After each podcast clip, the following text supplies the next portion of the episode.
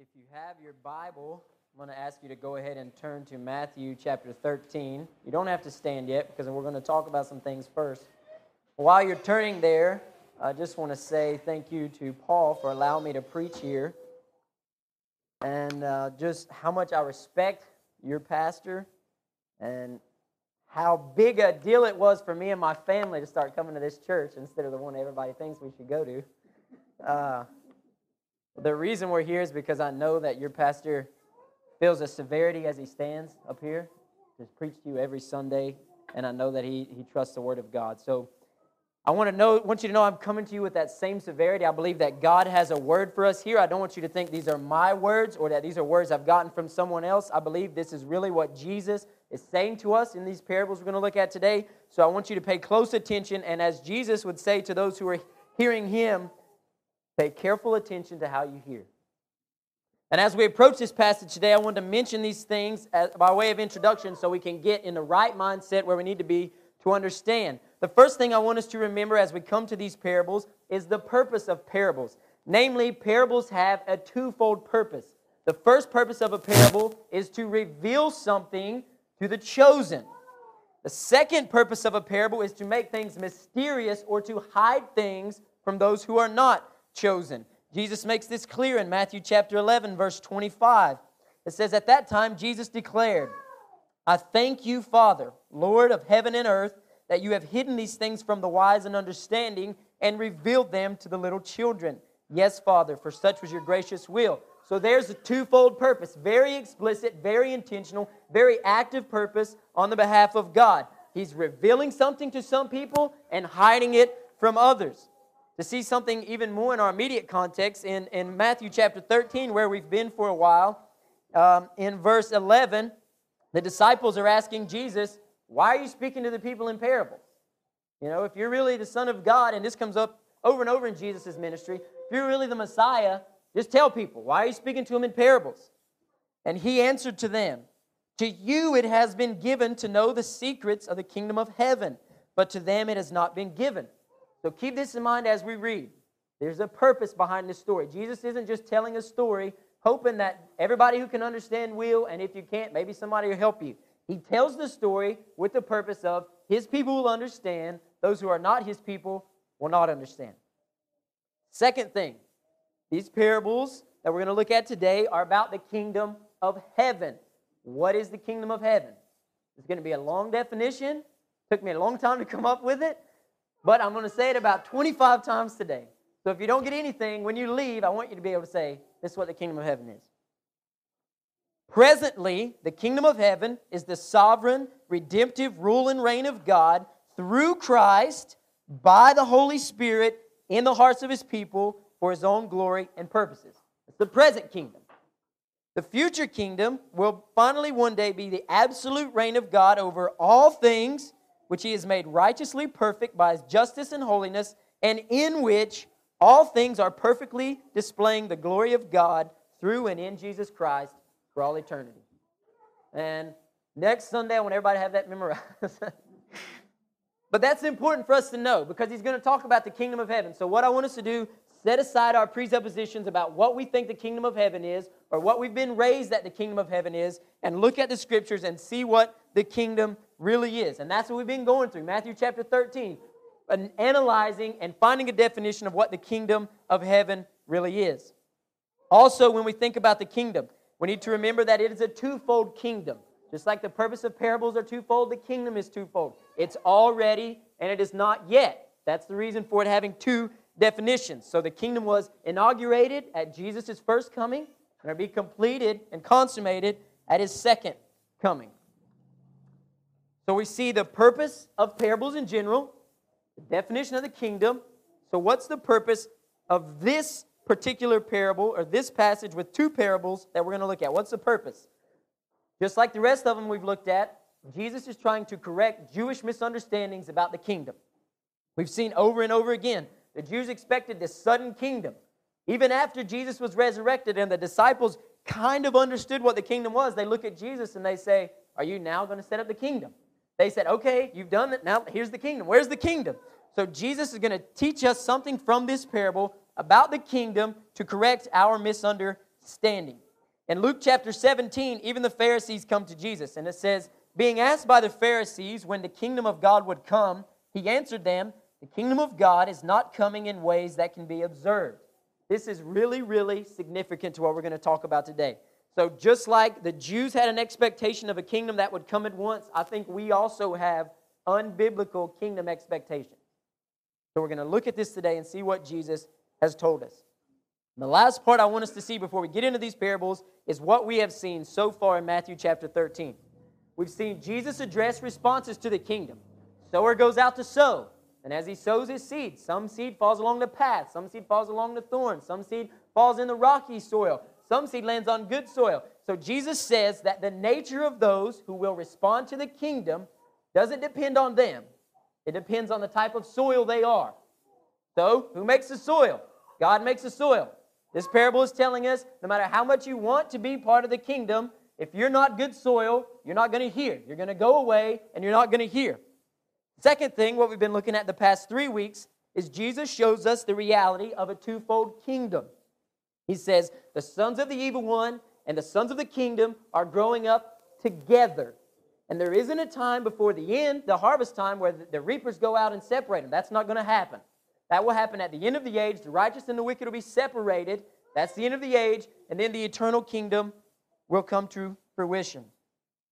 So we get here. In other words, if you notice in verse 31, before we look at these parables, it says, He put another parable before them. So Jesus is speaking to the same people. He's told them these things the nature of the kingdom hearers, the nature of the twofold kingdom. So we get to this point and we're like, okay, Jesus, the kingdom is twofold. The kingdom citizens depend on your choosing, not ours. The kingdom is not coming with signs to be observed. So how are we supposed to know what it looks like? The kingdom is now, but it's going to be it's going to come later. How do we know what it's going to look like in the middle? How does it grow? And what hope can we place in a kingdom that we can't see?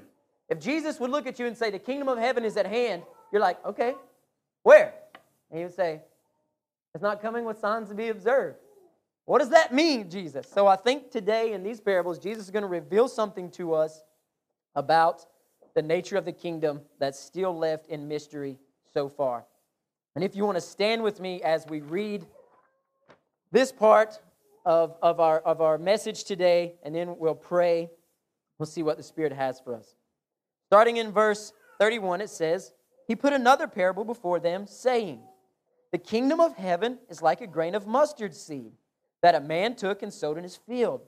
It is the smallest of all seeds, but when it has grown, it is larger than all the garden plants and becomes a tree, so that the birds of the air come and make nests in its branches.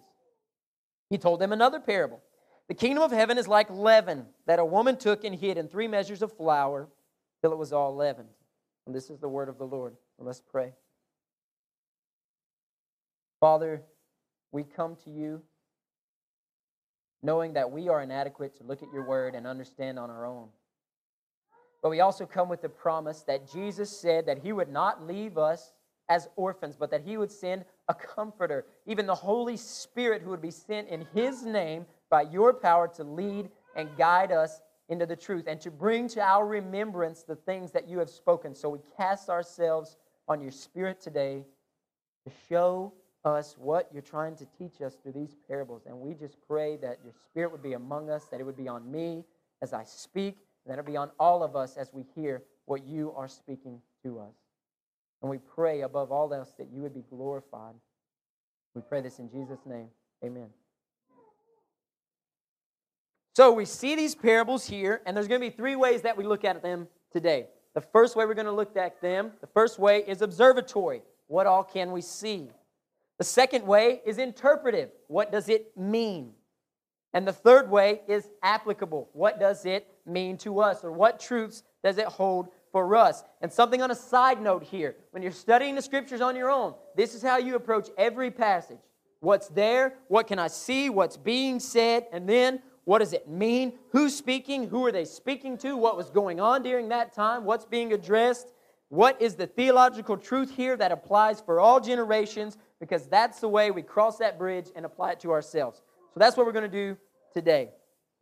The first observation in this parable, like the parables that we've seen before in this chapter, is that this parable is about the kingdom of God. Second time I'm going to say this. Remember, the kingdom of God can be defined as the sovereign, redemptive rule and reign of God through Christ by the Holy Spirit in the hearts of his people for his own glory and purposes. And finally, one day it will be the absolute reign of God over all things, which he has made righteously perfect by his justice and holiness, and in which all things are perfectly displaying the glory of God through and in Jesus Christ for all eternity. Now, the reason that big definition is important, every aspect of that definition holds a theological truth for us. I could preach 15 messages on that definition. Paul didn't give me that liberty, so that's all you got today. I'll read it a bunch of times and you can chew on it for a while. But the reason it's important for these parables is to give us the right focus because the focus is not the mustard seed, focus is not the woman, the focus is not the man, the focus is not the leaven, the trees, or the birds. The focus is the kingdom. And if we don't make that the focus, then we're going to make some error as we try to understand it. Second observation these parables are analogies or similitudes. In essence, they're comparing two things to another. We know this because it states plainly the kingdom of heaven is like.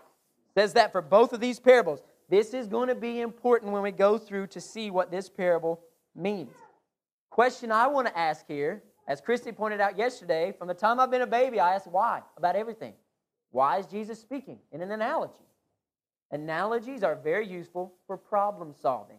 We have a problem here because the Jews are like, okay, you're saying all this stuff about the kingdom that we've never heard before. Why? So instead of Jesus just saying, okay, the kingdom's going to come in two revelations. I'm coming here to set up the kingdom now, and then it's going to come this way. There's going to be common people out here who don't have any idea what he's saying. He says, I'm going to tell you what the kingdom of heaven is like. And he gives us an analogy. The reason this is important because people are starting to recognize Jesus as Messiah. Some people were. He had a small following.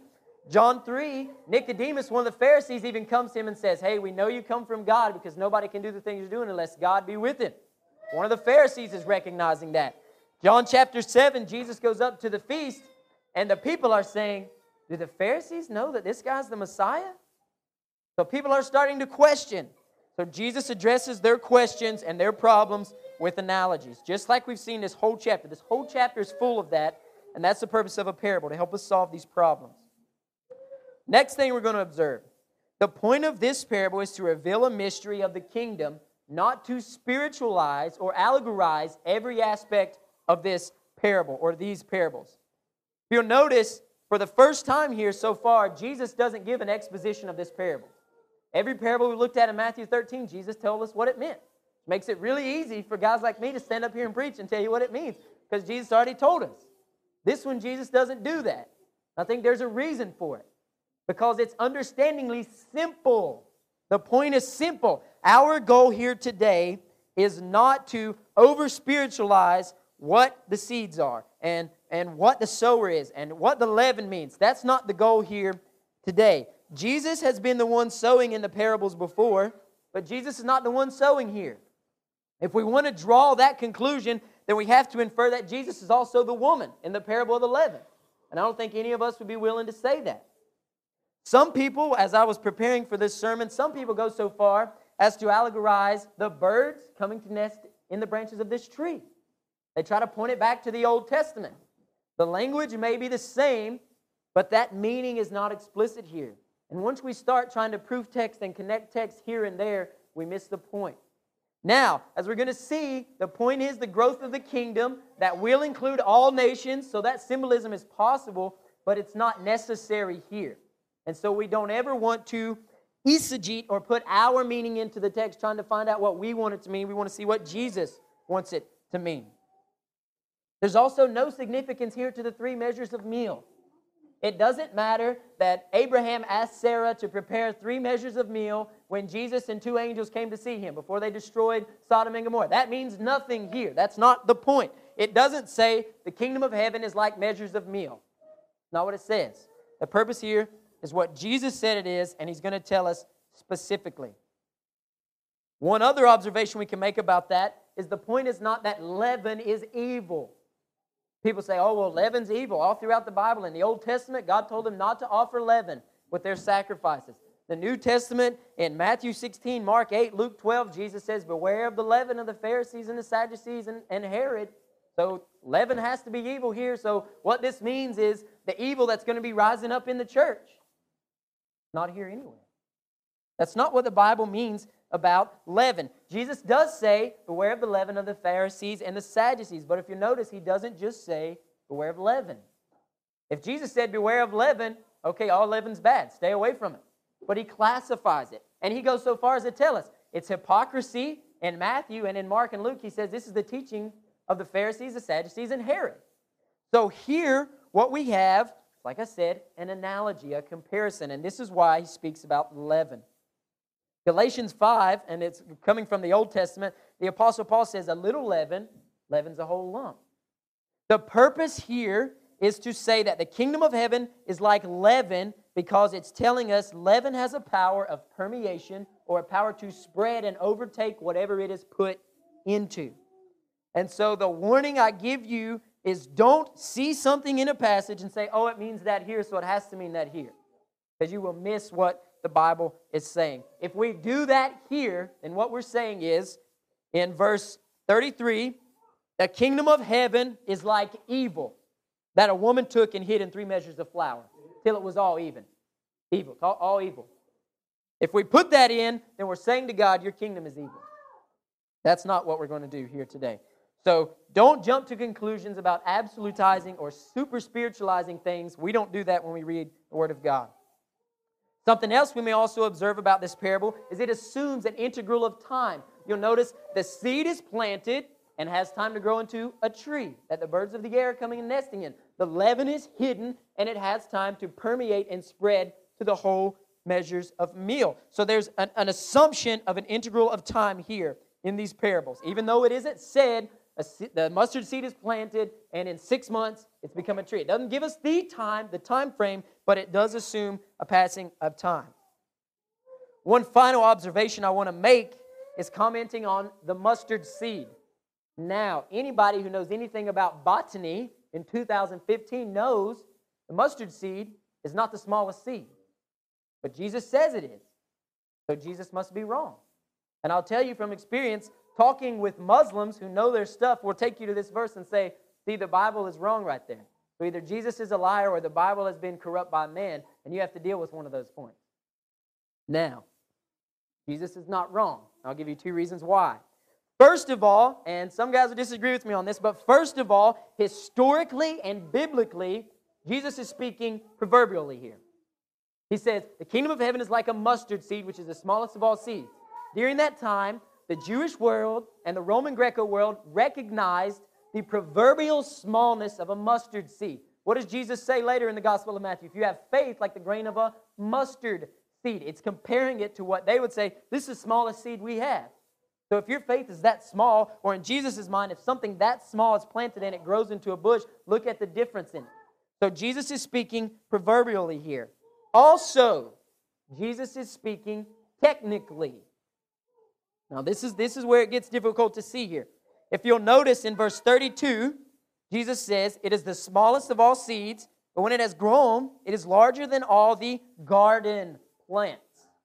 So Jesus classifies it here in the herb family, the herb category. And when we're talking about herbs that are planted, the mustard seed, absolute smallest, that someone would plant in their garden. Now, in modern America, we plant something that is smaller called tobacco. But I've never seen anybody have a small tobacco garden off their back porch. And so this is what Jesus is speaking about here. He says, These small garden herbs that you grow at your house, that you live off of, that you cook with, that you eat, the mustard seed is the smallest one.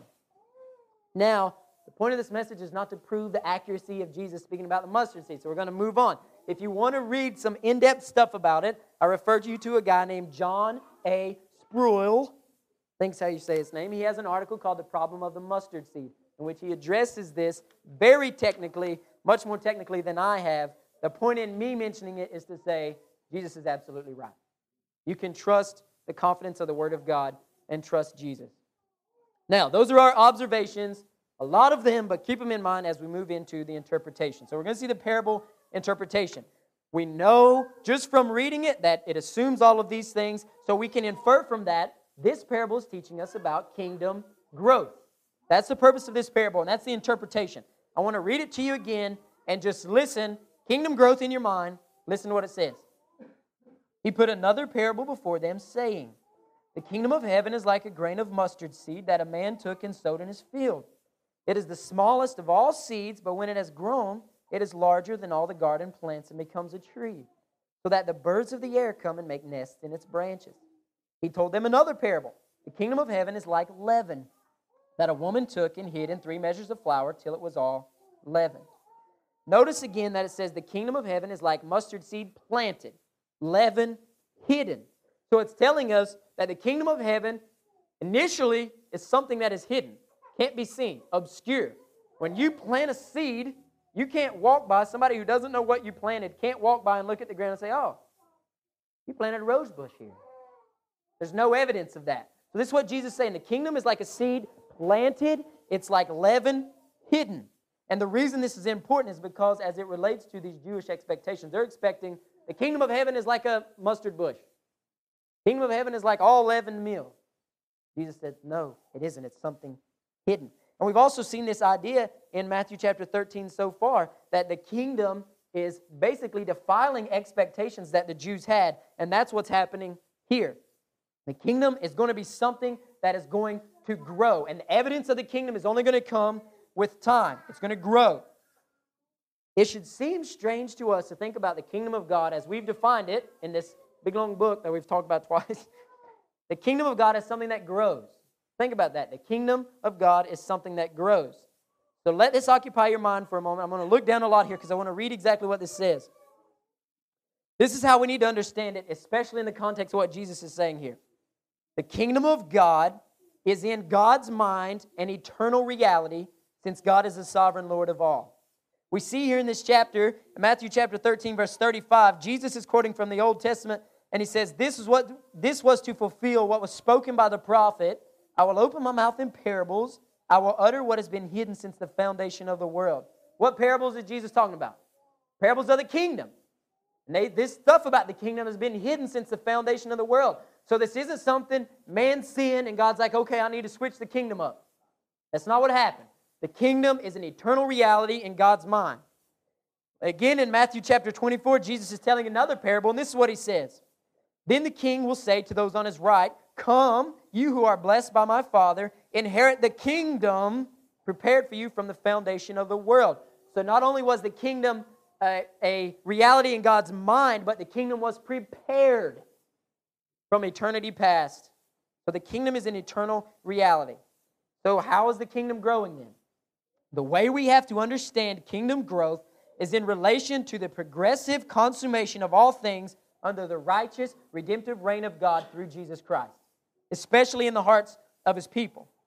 And one day it's going to lead to the consummation of all things. And this is possible. Me, it was really cool. Me and Paul were talking about this last night. This is possible, possible because even though eternity exists outside of time, there is still a chronological unfolding of events that take place. So, some people try to explain philosophically that God exists at all times, in all places, in all situations at the same time. But for us, the way we experience eternity is in chronological order. So, right now, even though we live in the bounds of time, we are living in eternity. All of us, right now, living in eternity. So, our eternity started the moment we were born for us. The reality of our eternity started the moment we were born. In God's mind, the reality of our eternity started as soon as God decided it would start. Eternal reality, as eternal as God. The same thing with the kingdom. Even though Jesus come and said the kingdom of heaven is here, in God's mind, it's an eternal reality. So the kingdom is here, yet the kingdom is coming. That doesn't affect the eternal reality of the kingdom. And this will happen because the kingdom is growing and it is permeating all things. So, in this parable, the first step of our interpretation is that the mustard seed planted and the leaven hidden represent the kingdom now. The mustard bush grown, where the birds are coming to nest in its branches, and the full leavened meal represent the coming kingdom, future, two stage kingdom. Now, we need to be really careful here because we do not affirm a postmillennial Christian triumphant Christian world takeover theme in the Bible. We don't see that. And if that's not the case, then how can Jesus say the kingdom is growing? Well, I'm going to tell you. The reason we don't believe this are these verses from the Bible. Notice 2 Timothy 3 1. I think it's going to be on the screen. The Apostle Paul says, But understand this, that in the last days there will become times of difficulty. 2 Timothy 4 For the time is coming when people will not endure sound teaching, but having itching ears, they will accumulate for themselves teachers to suit their own passions. Teachers who say, the mother's choice, what she does with, with the baby in her womb. Teachers who say, well, I can't be against love because God is love, so however you need to express your love, if that's in a same sex relationship, then you should do that. Preachers who would take the step to say, we're an affirming church, and that no longer means that we examine you and search your spiritual gifts and affirm that in you, but we affirm same sex marriages in our church. This is what the Apostle Paul said was coming. He says, These teachers will turn away from listening to the truth and wander off into myths. Matthew 24, especially this passage in Matthew 24, as it relates to eschatological revelation, the end of the age, this is what Jesus has to say. And he sat down on the Mount of Olives, and the disciples came to him privately, saying, Tell us, when will these things be, and what will be the sign of your coming and the end of the age? Here we go. Okay, this is the perfect opportunity for Jesus to say, This is what's going to happen. The gospel is going to spread everywhere, everybody's going to believe, and when everybody believes, I'm going to come back and my kingdom's going to be ready for me. You guys do the work and I'll come back and the kingdom will be ready. Perfect opportunity. Let's see if that what he has to say. Jesus answered them, See that no one leads you astray, for many will come in my name saying, I am the Christ. They will lead many astray, and you will hear of wars and rumors of wars. See that you are not alarmed, for this must take place, but the end is not yet. For nation will rise against nation, and kingdom against kingdom and there will be famines and earthquakes in various places. All of these are but the beginnings of the birth pains. Then they will deliver you up to tribulation and put you to death, and you will be hated by all nations for my name's sake. And then many will fall away and betray one another and hate one another. Many false prophets will arise and lead many astray. And because lawlessness will be increased, the love of many will grow cold. But the one who endures to the end will be saved. And this gospel of the kingdom will be proclaimed throughout the whole world as a testimony to all the nations. Then the end will come.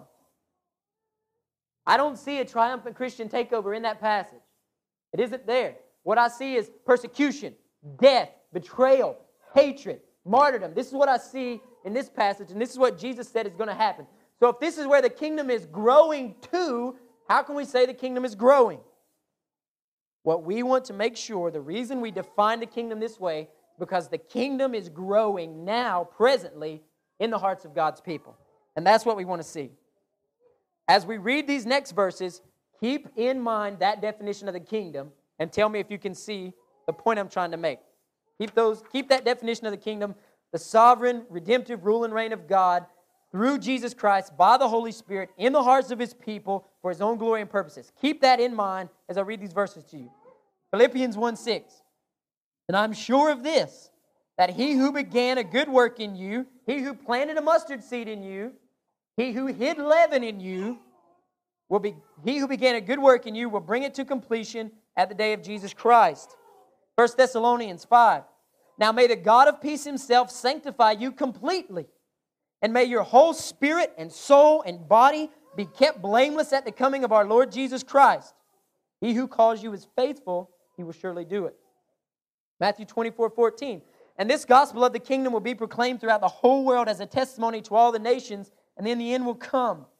Matthew 28, and Jesus came and said to them, All authority in heaven and on earth has been given to me. Go therefore and make disciples of all the nations, baptizing them in the name of the Father and the Son and the Holy Spirit, teaching them to observe all that I've commanded you. Behold, I'm with you always to the end of the age. What's the theme here in these verses? Kingdom advancement in the heart of God's people. The reason these last two are significant about the gospel going to the nations, as Paul mentioned when he was praying, Revelation tells us to look forward and see the throne of God where every people, every tribe, every language, every nation is there saying salvation belongs to our God. The people we prayed for, the unreached people this morning, one day when the kingdom is realized, there will be people from that group standing at the throne saying salvation belongs to our God. So the theme of all of these verses fit our context perfectly because they point to the end of the age. Notice those phrases that we read the end of the age, the day of Christ, the coming of our Lord Jesus Christ, the end. So here's how kingdom growth takes place in the heart of God's people. We learned last week, as we talked about the reality of the sons of the evil one living in the kingdom, we learned that even though Satan is defeated, he still resists. And Satan is defeated. Colossians 2 says that he, talking about God, disarmed the rulers and authorities and put them to open shame by triumphing over them in him, in Jesus. So Satan and his foes have been triumphed over.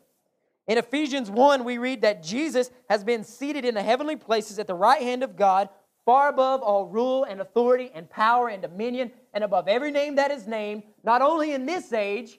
Is Lucifer a name that is named in this age? Yes. Jesus is seated above him, he has authority over him. So even though Jesus has this authority over him and over the forces of evil, they still resist. And we still battle against the flesh and against evil. However, all authority is Jesus's. And because all authority is Jesus's, he is advancing the kingdom in the hearts of his people, the elect, by gathering them in, by sanctifying them, and by leading to their glorification. So now, when we look for kingdom growth, we don't look out there, we look in here. Not even in here, but in here. This is where kingdom growth is happening right now. So when the seed is grown to be greater than all the other garden plants, when that little bit of leaven has leavened the whole meal, when God has accomplished all of his work and gathered into one all of his people from Pontata ethnos or Pontata ethne, all the people, then the end will come. That's what Jesus is trying to tell us here. So the point, all of that to say this.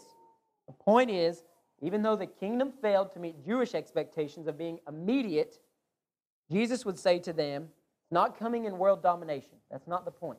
The kingdom is coming to grow in the hearts of my people. And it's going to be obscure. It's going to be insignificant. You take a mustard seed and it's small, and you try to see how small it is. It looks pretty small, but you know what makes it even more insignificant? Bury it in the ground. Then you can't see it at all. You have some leaven left over from your last meal of leavened bread. You have that in your hand, and it looks pretty small. Mix it into three measures of meal, which I learned is enough meal to feed anywhere from 100 to 150 people. That's a lot of bread. You take that little bit of leaven and you mix it all in with that flour. You can't see it at all anymore. Obscure, insignificant. So a baby comes and is born in a manger, in a stable, manure up to his parents' ankles, around the barn animals, and nobody knows. Obscure. 30 years later, he comes on the scene and somebody says, Here's the Lamb of God that takes away the sins of the world. Thousands of people hear that. Two people come. Obscure, insignificant. By the end of his ministry, he had gathered 12 people. One of them sold him into slavery. The other 10 left, and only one is there as he's hanging naked on the cross obscure, insignificant. Three days later, 120 of them who have gotten strong enough to come back and gather together are hiding in an upper room with the door locked, afraid for their lives. Obscure, insignificant, planted in the ground, hidden in the measures of meal. But what he says is this kingdom will grow. It will grow. The kingdom will spread. It will permeate all things. My people will come. That's what Jesus is trying to say here. So, what does that have to do with us? Parable application. What does this mean for us? First thing this means for us is it gives us hope in personal kingdom growth. Remember, we said the kingdom is growing here, not out there. We're not going to look and say, oh, our president's a Christian. He's going to put end abortion and end same sex marriage, and America's going to be God's flagship for the end of time. Not what's going to happen. The point here is personal kingdom growth. This is why it makes sense. Because as citizens of the kingdom, if the kingdom is growing, we are growing. That's what it means. Listen to these verses again Philippians 1 6. I am sure of this, that he who began a good work in you will bring it to completion at the day of Jesus Christ. The Apostle Paul is writing with surety. I'm absolutely sure that the one who planted the mustard seed in you is going to let it grow. And it's going to be complete on the day of Jesus Christ. 1 Thessalonians 5 again. Now may the God of peace himself sanctify you completely. Do any of you feel sanctified completely? How many of you sinned this week?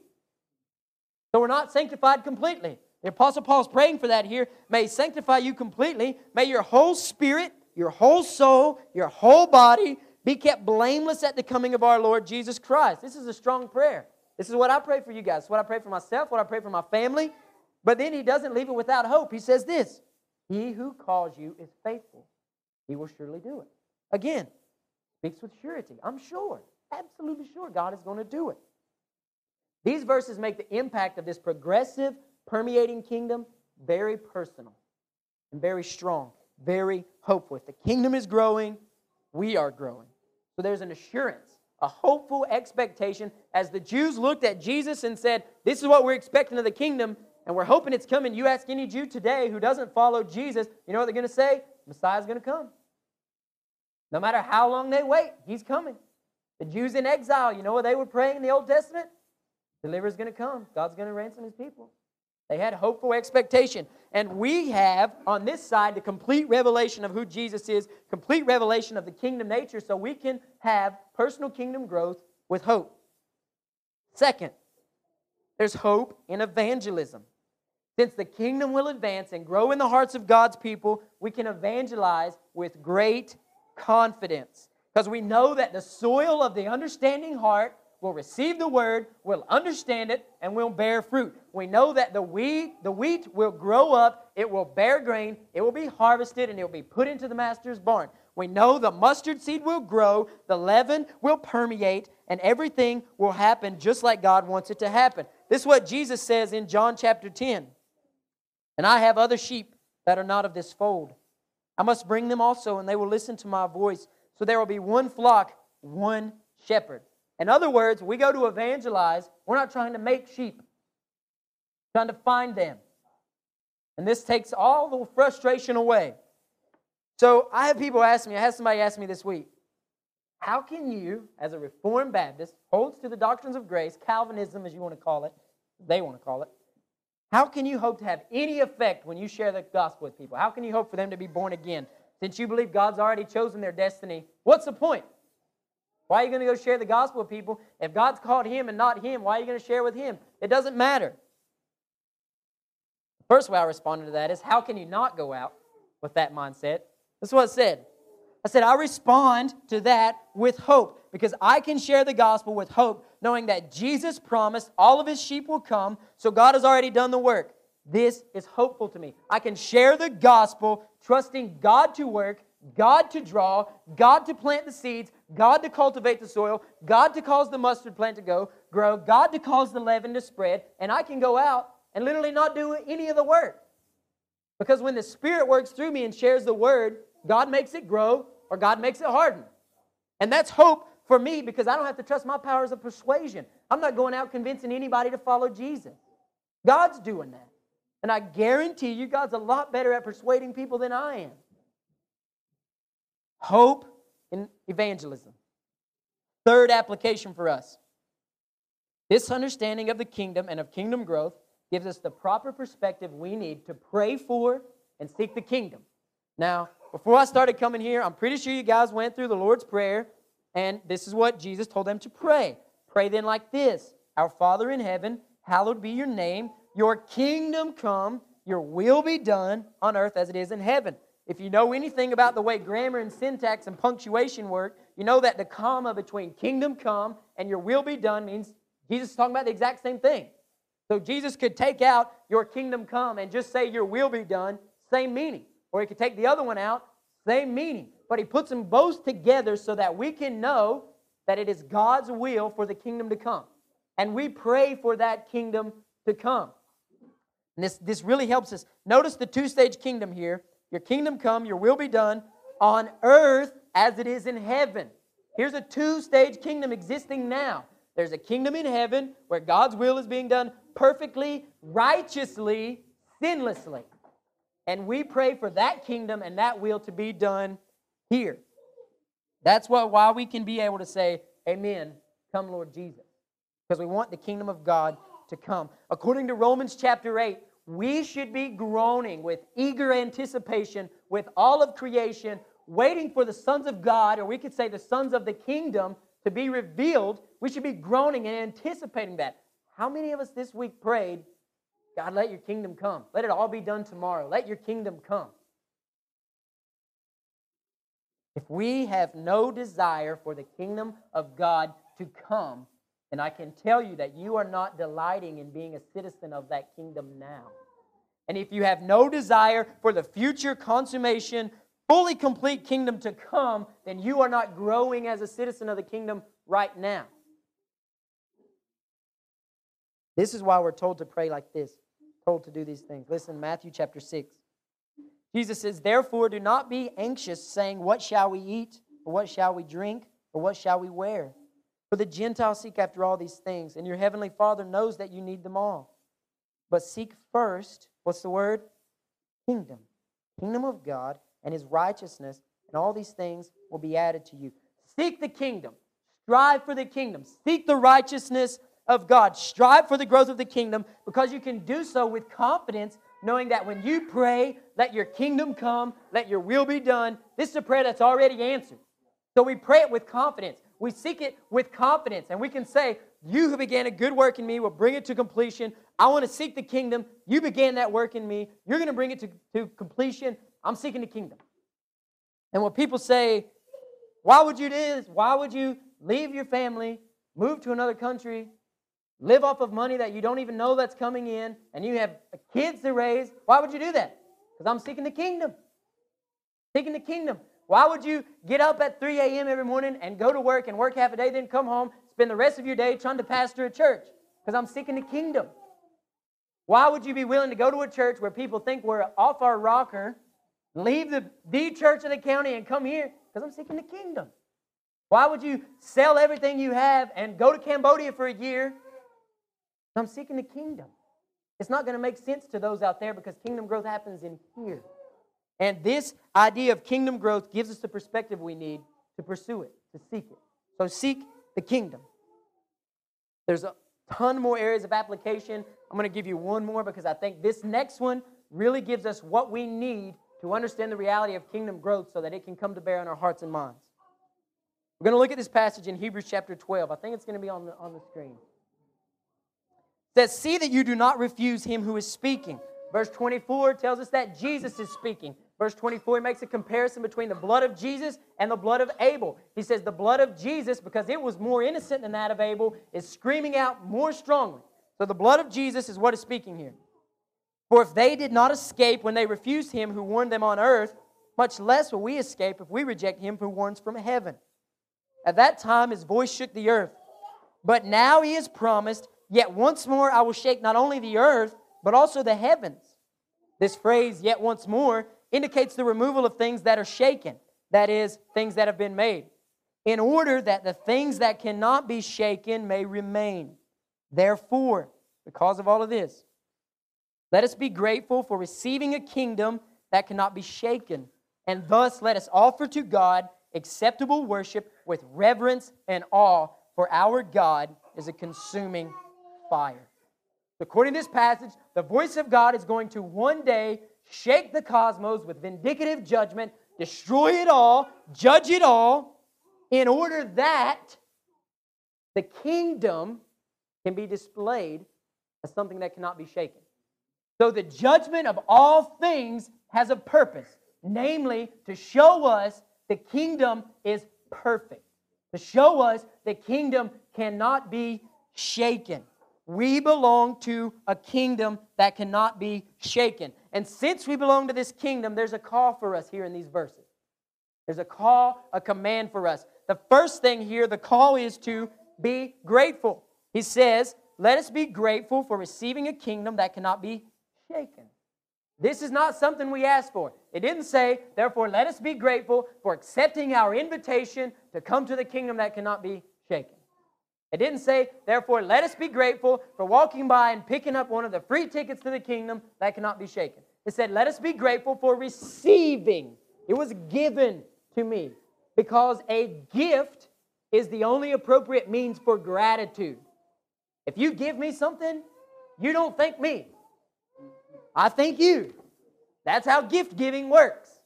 And so he says, be grateful because God has bestowed on you a kingdom that cannot be shaken. Second thing, the second call in this passage is to offer to God acceptable worship. How do we do this? What is acceptable worship? Soon as I read this, I went in my mind to Romans chapter 12. It says this I appeal to you, therefore, brothers, by the mercies of God to present your bodies as a living sacrifice, holy, and acceptable to God. Same language there. Acceptable worship, acceptable to God, which is your spiritual worship. Do not be conformed to this world, but be transformed by the renewal of your mind, that by testing you may discern what is the will of God, what is good and acceptable and perfect. So, what do we do? We present our bodies as living sacrifice. Would you consider your life right now, your hobbies, your interests, your attitudes, your intentions, your conversations, your actions, your thoughts as a living sacrifice to God? If not, you're not living a life of acceptable worship. That simple. We want to worship God. We want to worship Him in spirit and in truth. Give yourself as a living sacrifice. When God says, hey, leave your family and go do this, you say, okay, I'll go do it. When God says, hey, quit your job and do this, okay, I'll go I'll do it. Care what anybody thinks, my body's a living sacrifice. The next thing we see, the next call here, is that this worship is to be offered with reverence and awe.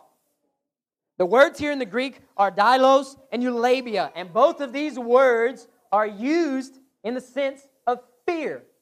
So, literally, if we want to translate this as, as plainly as it can, it would read like this Let us offer to God acceptable worship with fear and fear.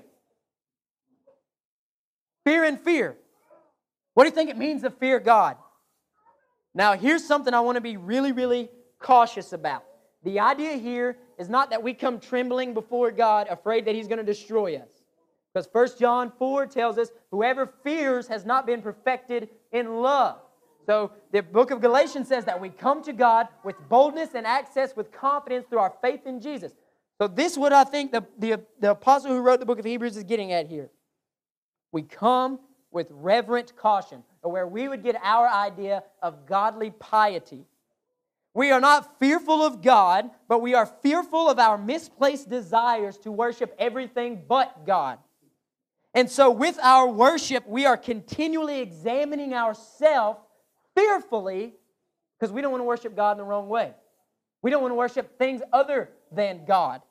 And this is what it means to worship God with acceptable worship, with reverence and awe. So here's the question the question gets to the heart of our motives and our objects of worship. Have you ever, and if you haven't ever, the goal is to be doing this continually, daily. Have you ever examined your life with reverent, awestruck fear that your worship may be misplaced? You know, you can worship God wrongly. You can come here and worship the Word of God wrongly. You can worship the teachings of the Reformation wrongly. You can make an idol out of Calvinism. You can make an idol out of reading and theology. You can worship preaching.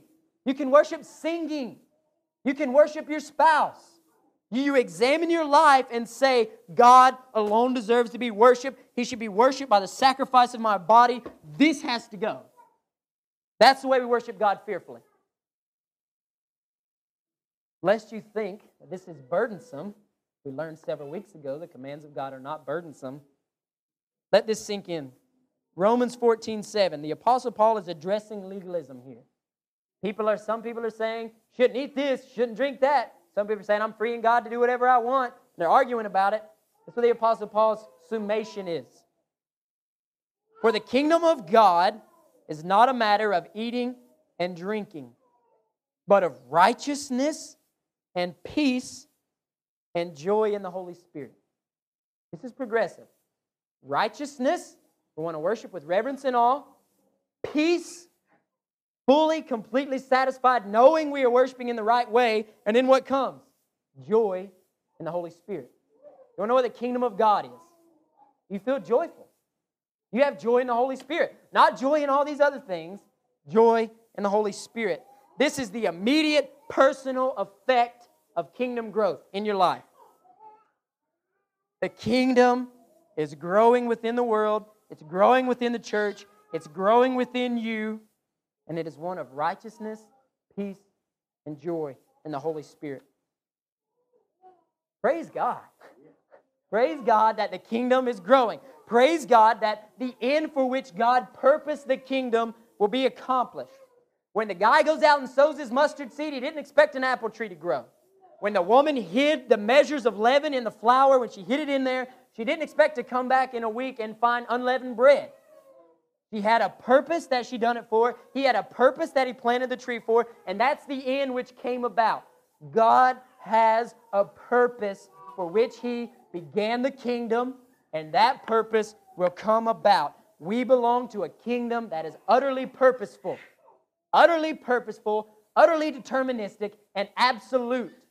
Because of that, we should worship God with reverence and awe, for our God is a consuming fire. Let's pray.